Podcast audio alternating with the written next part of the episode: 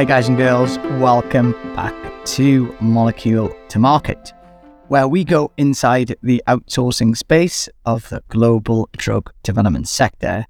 I'm your host, Raman Sehgal, and in today's episode, I have an absolute cracker for you where I'll be talking about the pharma and biotech supply chain with Mr. Mark Bamforth. Mark is one of the most distinguished guys in the industry right now, given his track record in the last 12 years. I was absolutely delighted when Mark accepted my invitation to come on to the podcast and be interviewed. There is a bit of a story about how Mark and I actually met when I moved to Boston that I mentioned at the start of today's interview, but his success has been really, really staggering. Uh, and, and we go into quite a lot of detail into what some of those milestones have included and what they have felt like from his perspective. This is actually the first two parter we've ever done because I wanted to really kind of get under the skin of Mark's story and bring some of those insights and learnings to your ears today. But as we got into the interview, I recognized quite quickly that we needed to uh, split this across two as the content was just so so brilliant uh, and we wanted to just do it in a in a way that we respected Mark's time. So today will be episode one or sorry part one of a two part combination. And in this episode we cover Mark's backstory from kind of oil barrels uh, in Scotland and ending up in the brewing sector and ultimately ending up very early on in the journey of Genzyme. And then we talk about Mark's background and experience, uh, you know, which involved two decades with that business before it sold to Sanofi. That led Mark down a path of having to raise money for a self funded CDMO carve out, uh, which Mark goes into great detail, telling some fantastic stories and really interesting anecdotes about what that journey was like. And as Gallus Biopharma got off the ground, Mark uh, tells us how a kind of a merger strategy that they'd planned ultimately led to the sale of the business to Patheon. So that was the first of Mark's three sales. And then towards the back end of today's interview, he talks about one of the most uh, jaw dropping deals we've ever seen in the sector. Mark founded Brammer Bio, which ultimately sold to $1.7 billion to Thermo Fisher. That was a couple of years ago, but even now, that figure is absolutely staggering. And for background, Mark has founded and built and sold three CDMOs over a period of 12 years. Gallus Biopharmaceuticals was focused on monoclonal antibodies. Brammer Bio produced viral vectors for gene therapy, and Arranta Bio produced microbiome, plasmid, and mRNA vaccines. vaccines. And in the second part, we'll get on to talking about Arranta. In total, during that time, um, Mark created over 1,200 jobs, over 100 clinical trial projects were enabled, which is really staggering. Prior to this, Mark spent 22 years at Genzyme and latterly running the 12 site global manufacturing operation and pharmaceutical CMO business. He began his career as a petrochemical engineer uh, with Britoil and then a chemical engineer with Whitbread. He serves on the board of Continuus Pharma, uh, Nubigen, Endobiotics, Incepta Bio, and Entrepreneurial Scotland. He has a BS in chemical engineering from Strathclyde University and an MBA from Henley Management College. As I said, Mark really is a truly outstanding professional and his successes have been unreal. And we get into that in quite a lot of detail today. So I really hope you enjoy this first of the two part. Uh, uh, quick couple of quick uh, reminders. Firstly, thanks so much um, to my team for helping me pull this together as always. And thank you to you for listening. And if you like this episode, which I can guarantee you will, then give us a nice rating and subscribe and share with a colleague. Thanks for listening. Hey, Mark, welcome to Molecule to Market. Thank you, Raman. It's a pleasure to be here with you. Uh, it is a distinct pleasure for me, I have to say, Mark, because uh, you are someone that I've uh, certainly looked up to and admired in the industry for many a year. And you know, you were kind enough to give me some time when I moved to Boston, which is something I uh, am, I'm forever grateful for. And it turns out that was quite a busy time for you, which we can come back to talk about when uh, when we first met. But Mark, if there's if there's someone that's been kind of hiding under a rock in our sector and that doesn't know who you are, talk us through your background, how you got into the sector, and then maybe touch on some of the big highlights that you've had, uh, particularly in the last, I'd say, ten or twelve years that I suspect will will bring it to life for for our listener. Sure, uh, happy to do so. Yeah, I did a chemical engineering degree originally. I went into the oil industry, which at that time was really booming, and I thought that was my career for life. Um, however, the oil price crashed, and as you know, that's pretty much a global price that's set, and there were no jobs anywhere, and I, I'd lost my job. So I left the oil industry, joined a brewing company, an old English brewing company, Whitbread, um, and uh, I worked partly for their whiskey division. But the other thing I did was managed a, a biotech project for them. So that got me really interested in what was happening in the biotech sector, um, despite the fact I'd only done a single module on microbiology. So I didn't, there was a lot I didn't know.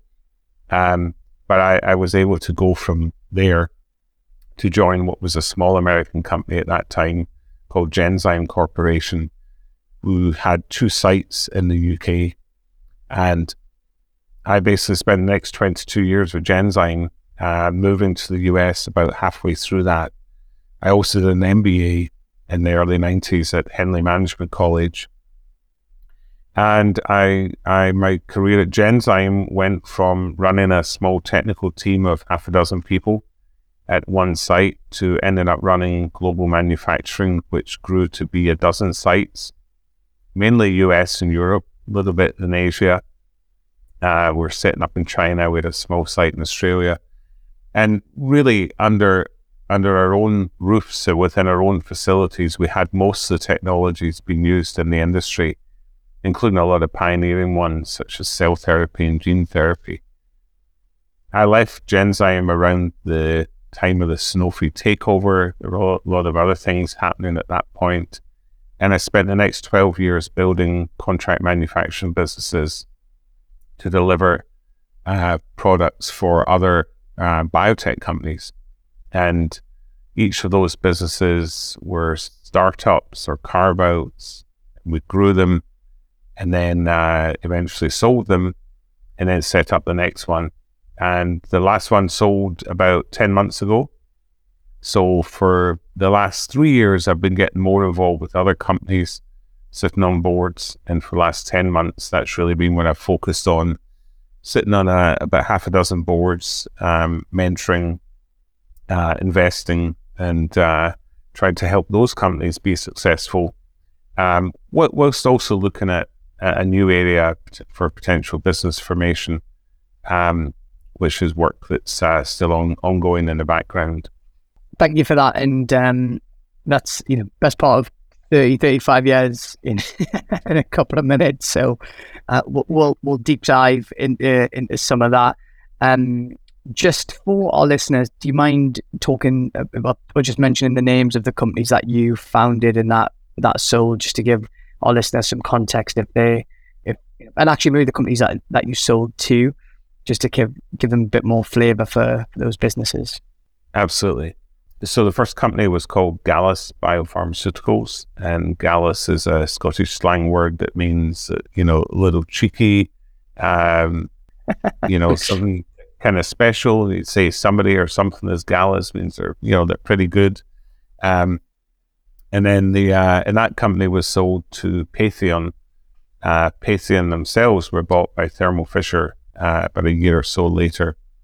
Um, and then Brammer Bio, which is another Scottish colloquialism, which really means the best in class, the, the best you can have. Um, And uh, Brammer Bio was uh, was sold to Thermo Fisher in 2019, uh, and then Arranta Bio, and Arranta is derived from a you guessed it Scottish uh, Gaelic word, which uh, really means bold and daring.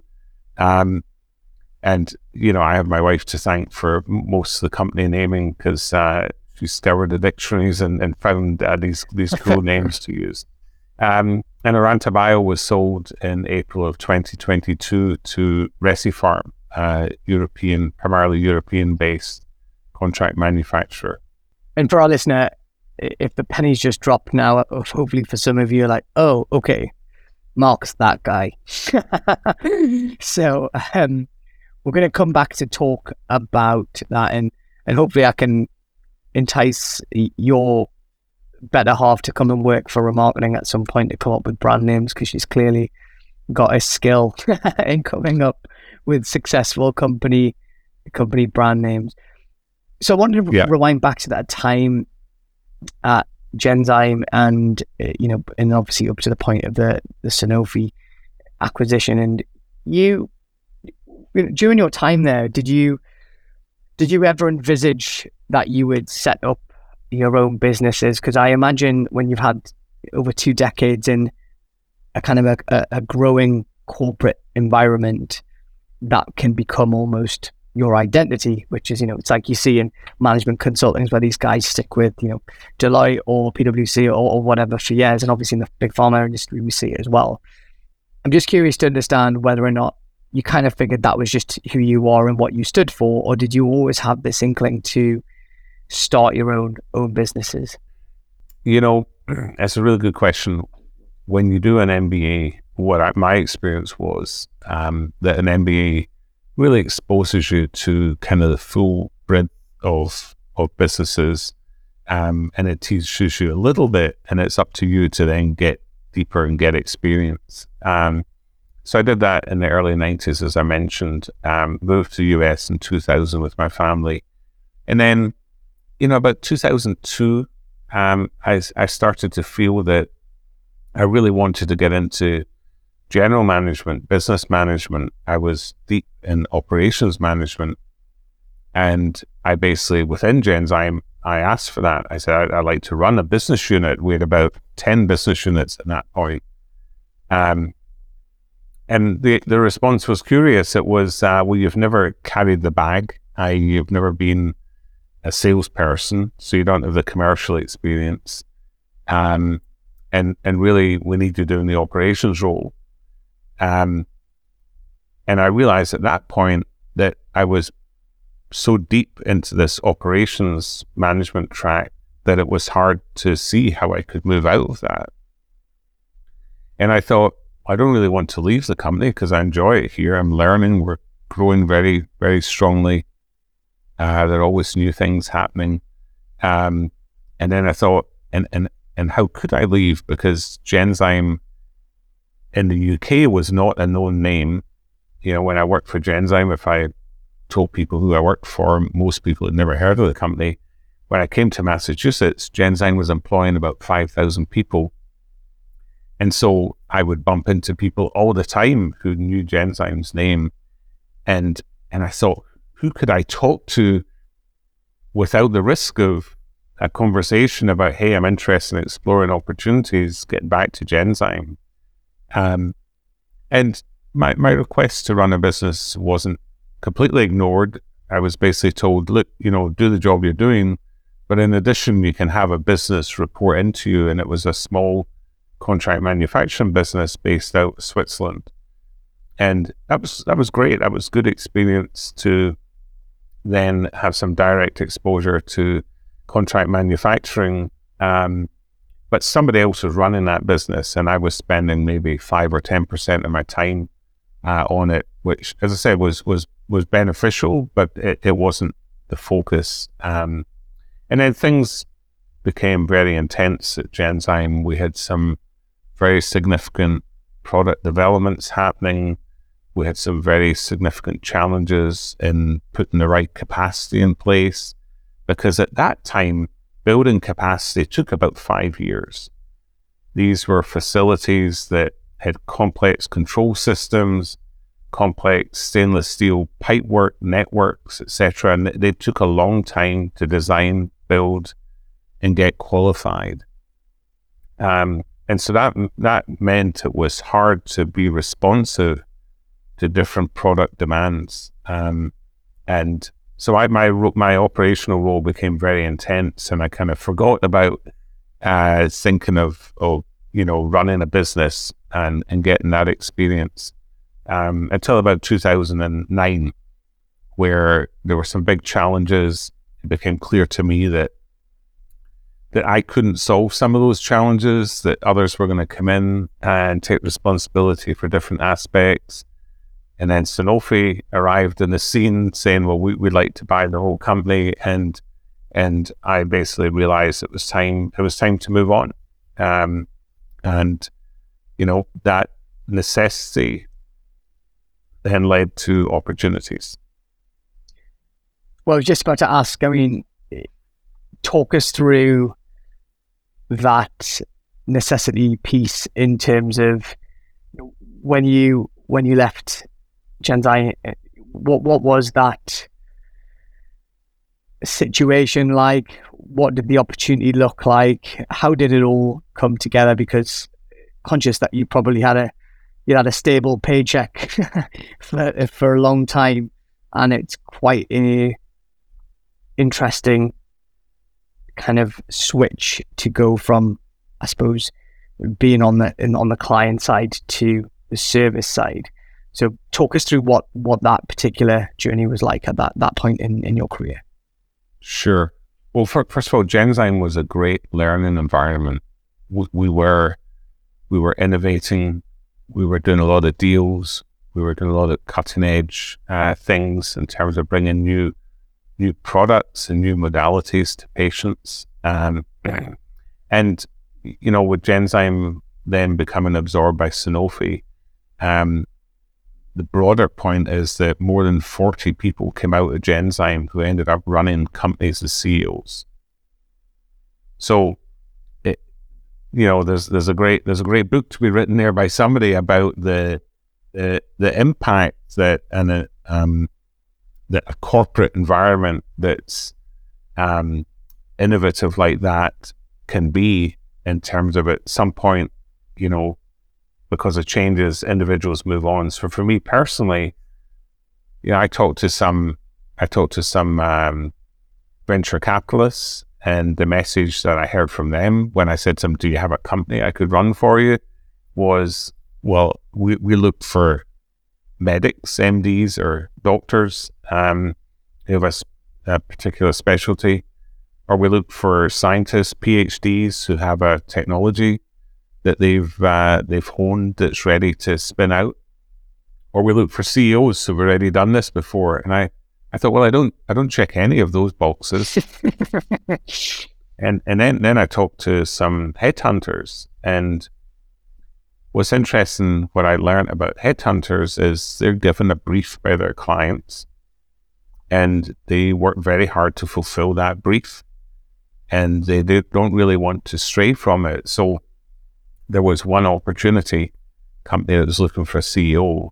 Um, and, and I, I thought it was very interesting. I actually ended up partnering with this company, but I, I approached a headhunter and said, I'd like to be considered for that role. And they said to me, well, the brief we have is we need somebody who's run a billion dollar division of somebody like Thermo Fisher to take this on. And I said, well, I, I haven't done that, but this is what I have done. They said, well, you, you don't fit our brief. and and so I, I realized that the headhunters are gatekeepers and they they won't let people into the process that they don't think fit with the brief they've been given because they don't want to put forward people that they think are not not the right uh, not the right fit to meet their clients' needs. So I felt both of those avenues were quite quite frustrating, and I started to increasingly think I need to do this for myself and and set up a business. And I tried to buy a site for Genzyme twice from J and J, and um, I knew that J&J still wanted to sell it, but Genzyme hadn't gone through with that acquisition. And it was to try to solve some of the supply needs. But again, the challenge was how much time it was going to take to convert that site and get it qualified for Genzyme's product. So I approached J&J and said, hey, are you still trying to sell that site? And they said, we are. I said, well, I'd, I'd like to buy it. And they said, well, you Genzyme? Because I was still at Genzyme at that point. I said, no, no, me, me personally.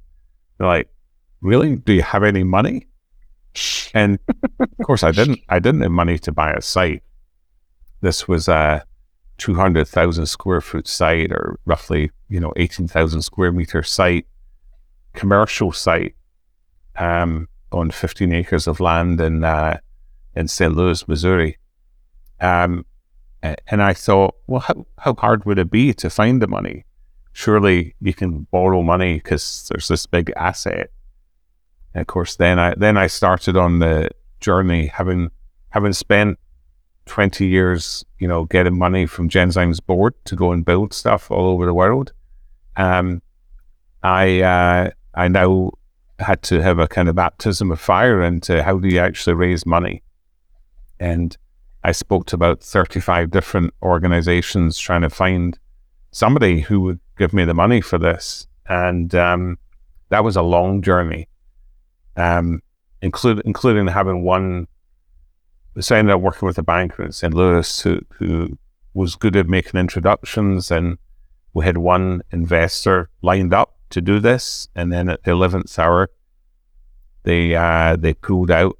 And so we had to go back to the drawing board. And so it took 13 months from approaching J&J to actually getting that deal done, during which time I personally was funding lawyers and others. I had some people, including my main lawyer, didn't take any fee until the deal was done, which was incredible. But uh, but most people needed to be paid, right? They're not they're not running charities. Um, so that that was that was that was quite an experience, the baptism of fire.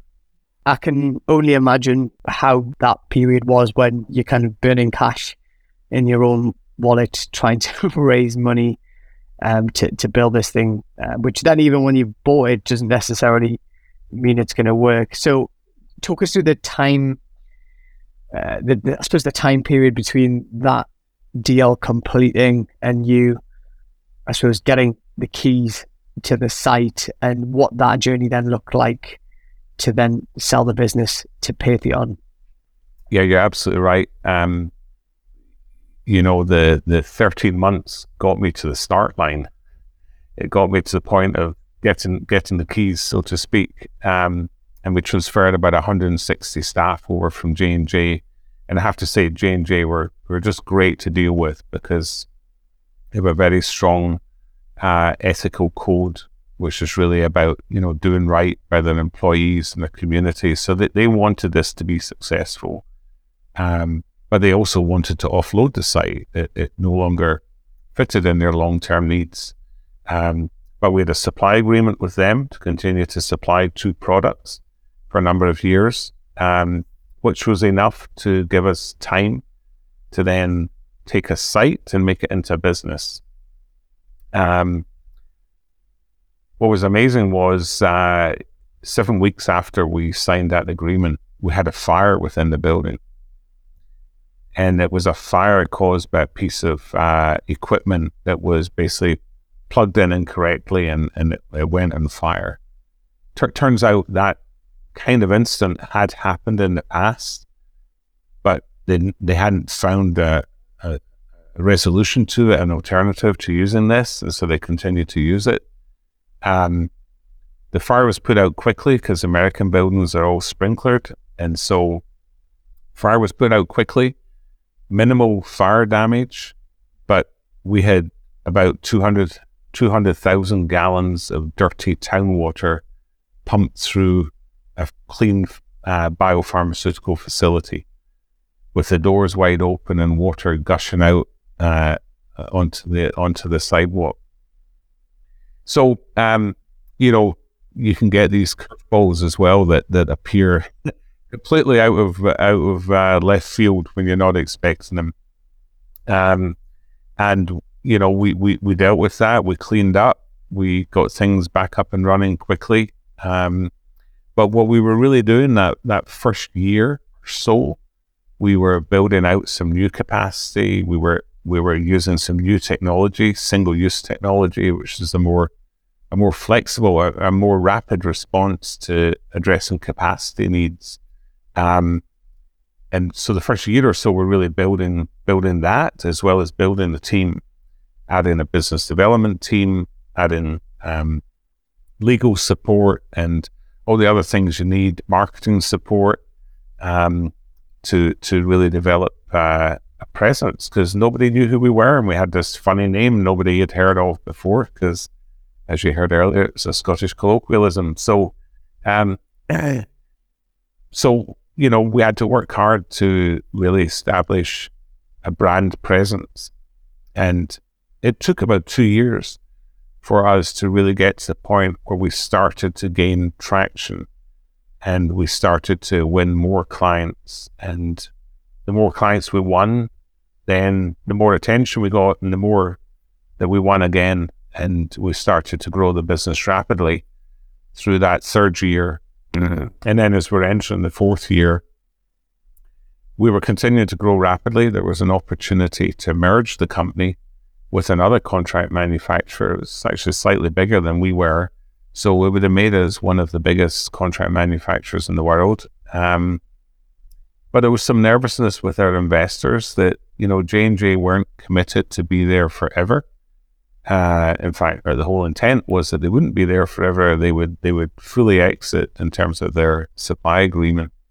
And so, rather than merge and then have the risk of a big step back if we lost the J and J business, um, the decision was made to to um, go through a transaction and sell the business. You're listening to Molecule to Market, where we go inside the outsourcing space of the global drug development sector the podcast for professionals working in the pharma and biotech contract services space. You mentioned you won a few contracts and the kind of traction kind of started. What was it like winning that first project at Gallus?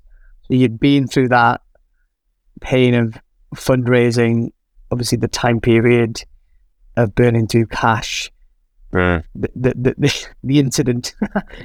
well, I'm just when you got the kind of go ahead for that project or the signed per- or scope work or the purchase order, whatever the documentation looked like, what was that? What was that feeling like? And the reason I asked that is I wonder if that was the that feeling was what then set you on a path to becoming quite the deal maker and founder in the future. So we were basically cash about cash flow neutral with the J and J business that we had. So we weren't, you know, desperate but we had to grow the business and we had investors who frankly were looking for hey you, you told us you could grow this business when's it happening um, so when we won that first contract uh, it, it was great right it was it was kind of um, uh, recognition of what we were building um, and we went into it with you know a lot, lot of enthusiasm um, the way that most of these agreements work is there's a period that may be 12 months, 18 months, which is really about establishing the processes for the client and the analytics associated with it.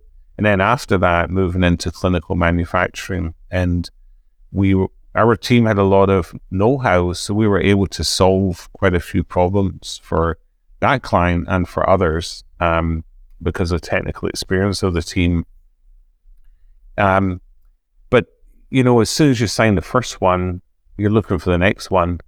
Um, the whole nature of the business is that you, you need to build up um, a, a, a suite of clients. You know, if you think about biotech companies, some of them win spectacularly and others fail. And that's the nature of biotech that, that nothing's guaranteed until you've got the clinical data and you've shown that this is safe and it's effective. Um, for contract manufacturers, our risks are different. We're, we may work with 10 clients and maybe three of them fail, but the other seven don't. And even the ones that failed, we get paid for the work that we did for them. So it's a different risk profile. You're not carrying the product risk, the product success risk in the same way. Um, but you also don't have the, the same reward set up either. But we we were, you know, very much focused on building a portfolio business. And we went from J&J being 100% of our business on day one to by the time we transacted, the J&J contract had actually grown a bit in, in value but it was less than 50% of our business and it was on course to be about 30% um, as we grew the rest of the business.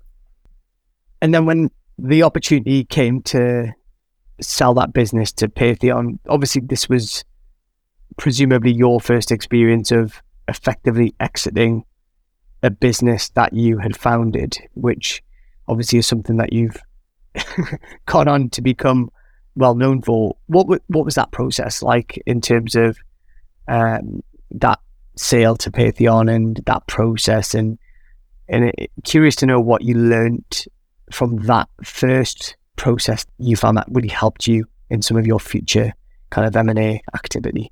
Yeah, so the you know the first step really was the board deciding that that we should explore the potential of selling the business. And as I said, we had this strategic choice to make that we try to go go bigger, uh, merge with somebody else, uh, or or did we go down this pathway and or decided that, that we should go down the um, pathway of exploring an exit? So then the next step was to select a banker to work with, and again, as you said, these are things I hadn't done before. Uh, so you know, working with the investors who you know, the beauty, the, all of these businesses were supported by private equity investors. And the beauty of working with private equity is this is what they do, right? day in, day out, they buy businesses, they help them grow, and then they sell them. And so they had a lot of experience doing that. And we, we held, um, um, you know, a bake off between uh, several um, bankers. Uh, a bake off. That sounds like they were all in the room together. just to pause on that point, just give us give us an idea of scale of that business at the time. So, you know, whether it be revenue, staff numbers, anything like that, just a proxy for how how how big the business was when you went into the process.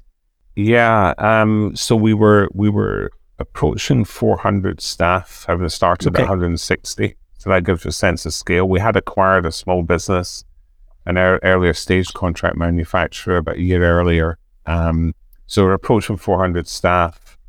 Um, the let me see the revenue number at that time. I don't I don't remember exactly where we were, but somewhere I think we were a little short of 100 million. Okay. Uh, on an annual basis. So a pretty chunky sized CDMO business, particularly in that era. That's a good sized business that no doubt would have been an attractive proposition. And you've gone back to you had some right. interesting technologies and capabilities, the flexibility obviously based in North America. I'm sure that was um, that's right. Lots, lots of tempting stuff for potential acquirers. It, it, exactly. So, so the first thing was to select a banker. We uh, we chose a banker, and you know, what's interesting is that certain bankers basically spend their time talking to the companies within a particular sector so, right from the outset, they were able to identify these are the potential buyers. That there are some companies that you know are kind of on a secondary list that could step up and and do this, but here's who we think are the most likely buyers. Um, and they they were they were spot on because again they that's what they're doing day in day out. They're keeping their ears to the ground. They're talking to companies about what do you need uh, so we were ultimately acquired by Patheon. Patheon had been a, a public company taken private uh, under the leadership of the former CEO of, uh, of Biogen, Jim Mullen.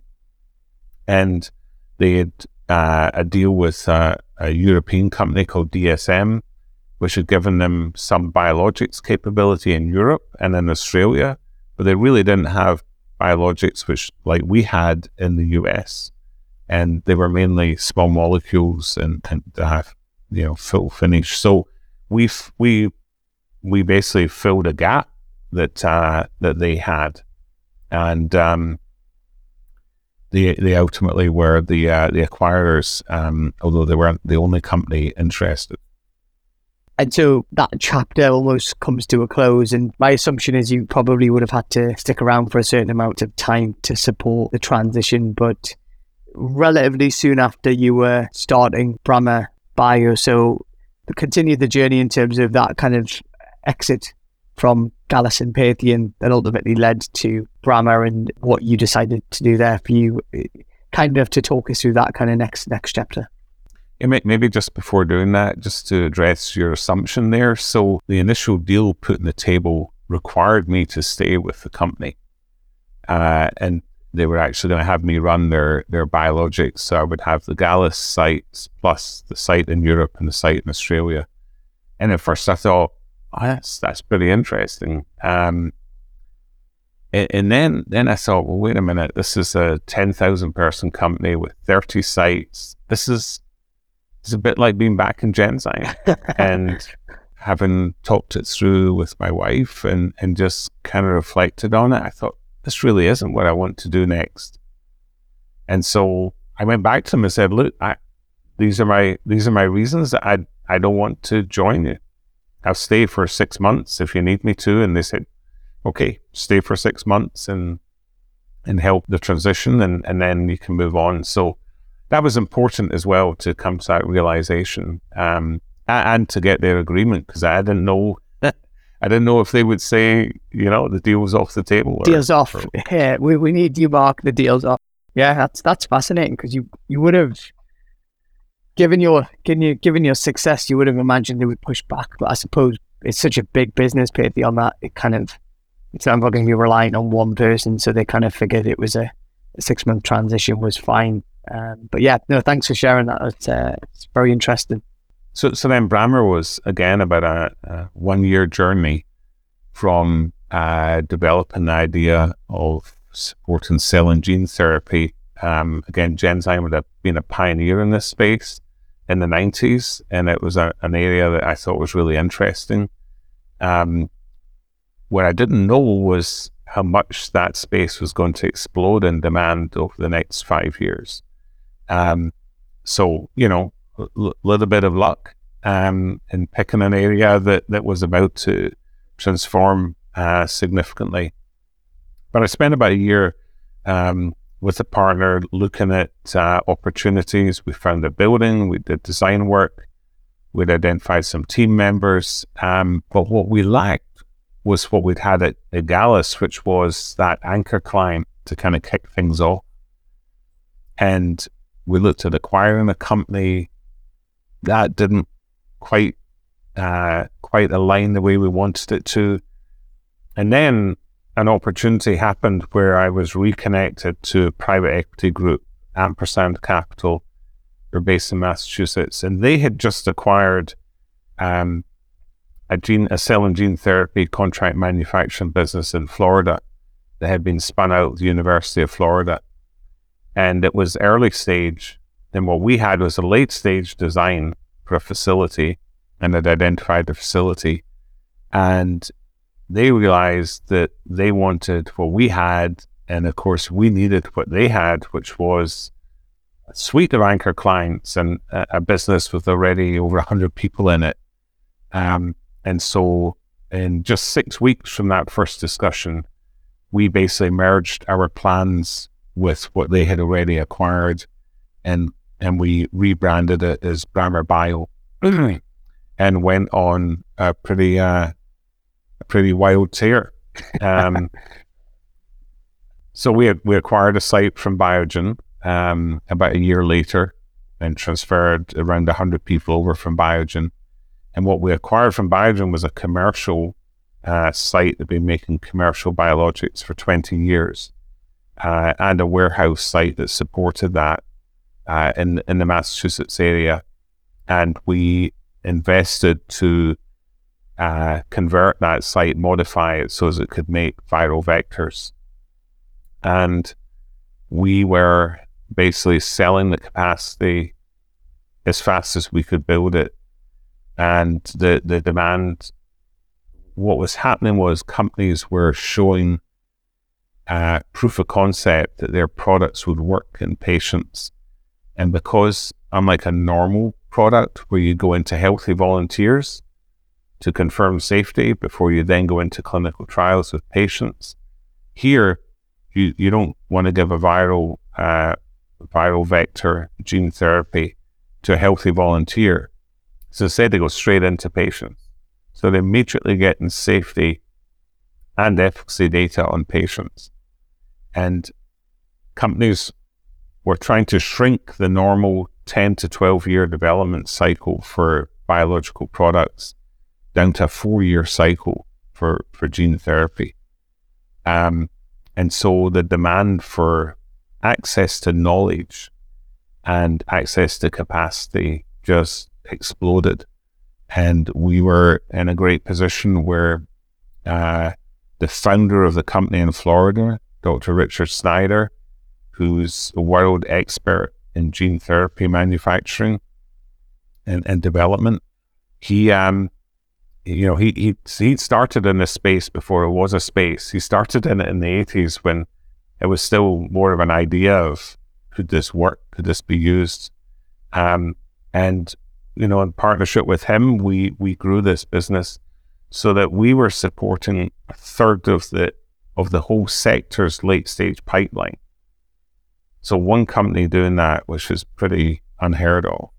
So we're the first three years, we went from 100 people to over 600.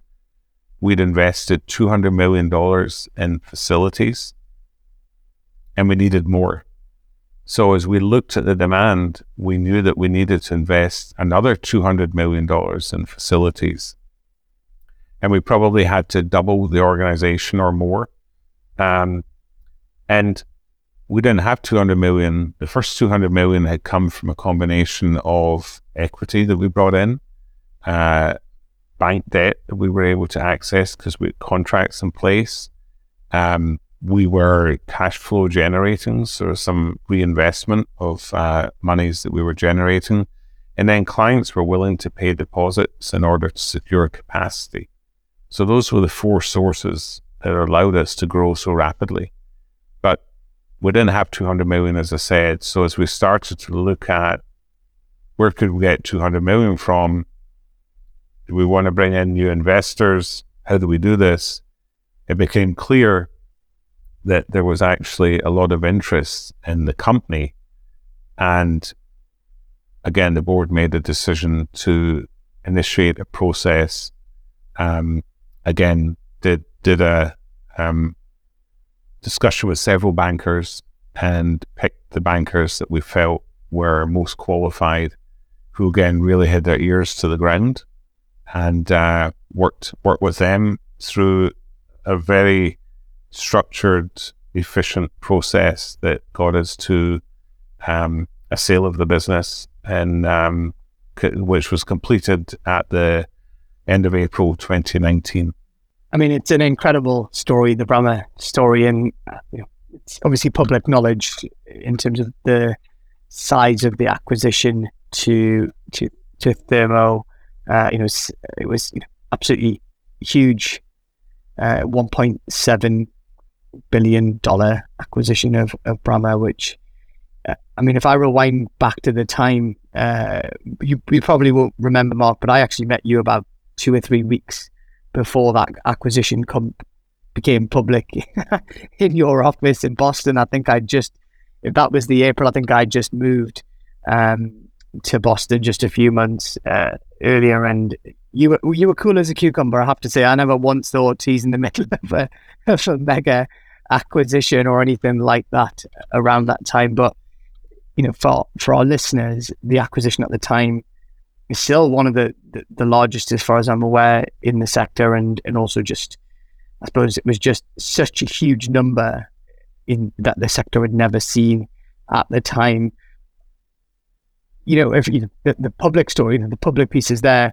I would love you to take us take us to the dinner table with your wife uh, and maybe your family when that acquisition was complete because I'm sure and it's I don't want to make this silly about the money or anything like that, Mark, but I'm sure there was a, a valuation that you gave the business and that valuation, I suspect, was even beyond your expectation. So I kind of want to want to get into the what it was like as a family when when that acquisition was completed and how you how it felt to have achieved such an incredible uh, I suppose milestone or accomplishment in your in your career.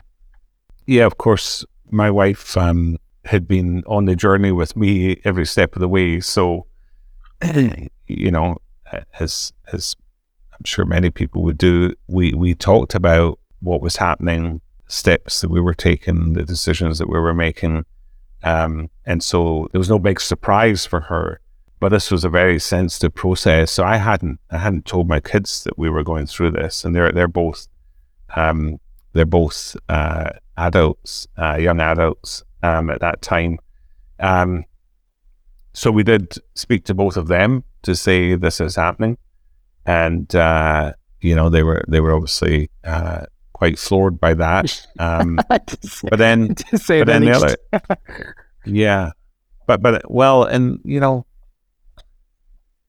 so P- Patheon hadn't made public what they'd paid for Gallus when that happened. It, it was made public later because, of course, they have to do filings, SEC filings, and the like. But this was very public, and you know, obviously, I I had a piece of that. Uh, we had private equity group, as I mentioned, or strategic investors, uh, as well as a number of others, friends and family. So you know, it was great for them to uh, kind of have that uh, result as well. And then what was really important to me is at Gallus we had we had a pretty limited pool that was available for us to use for the leadership team.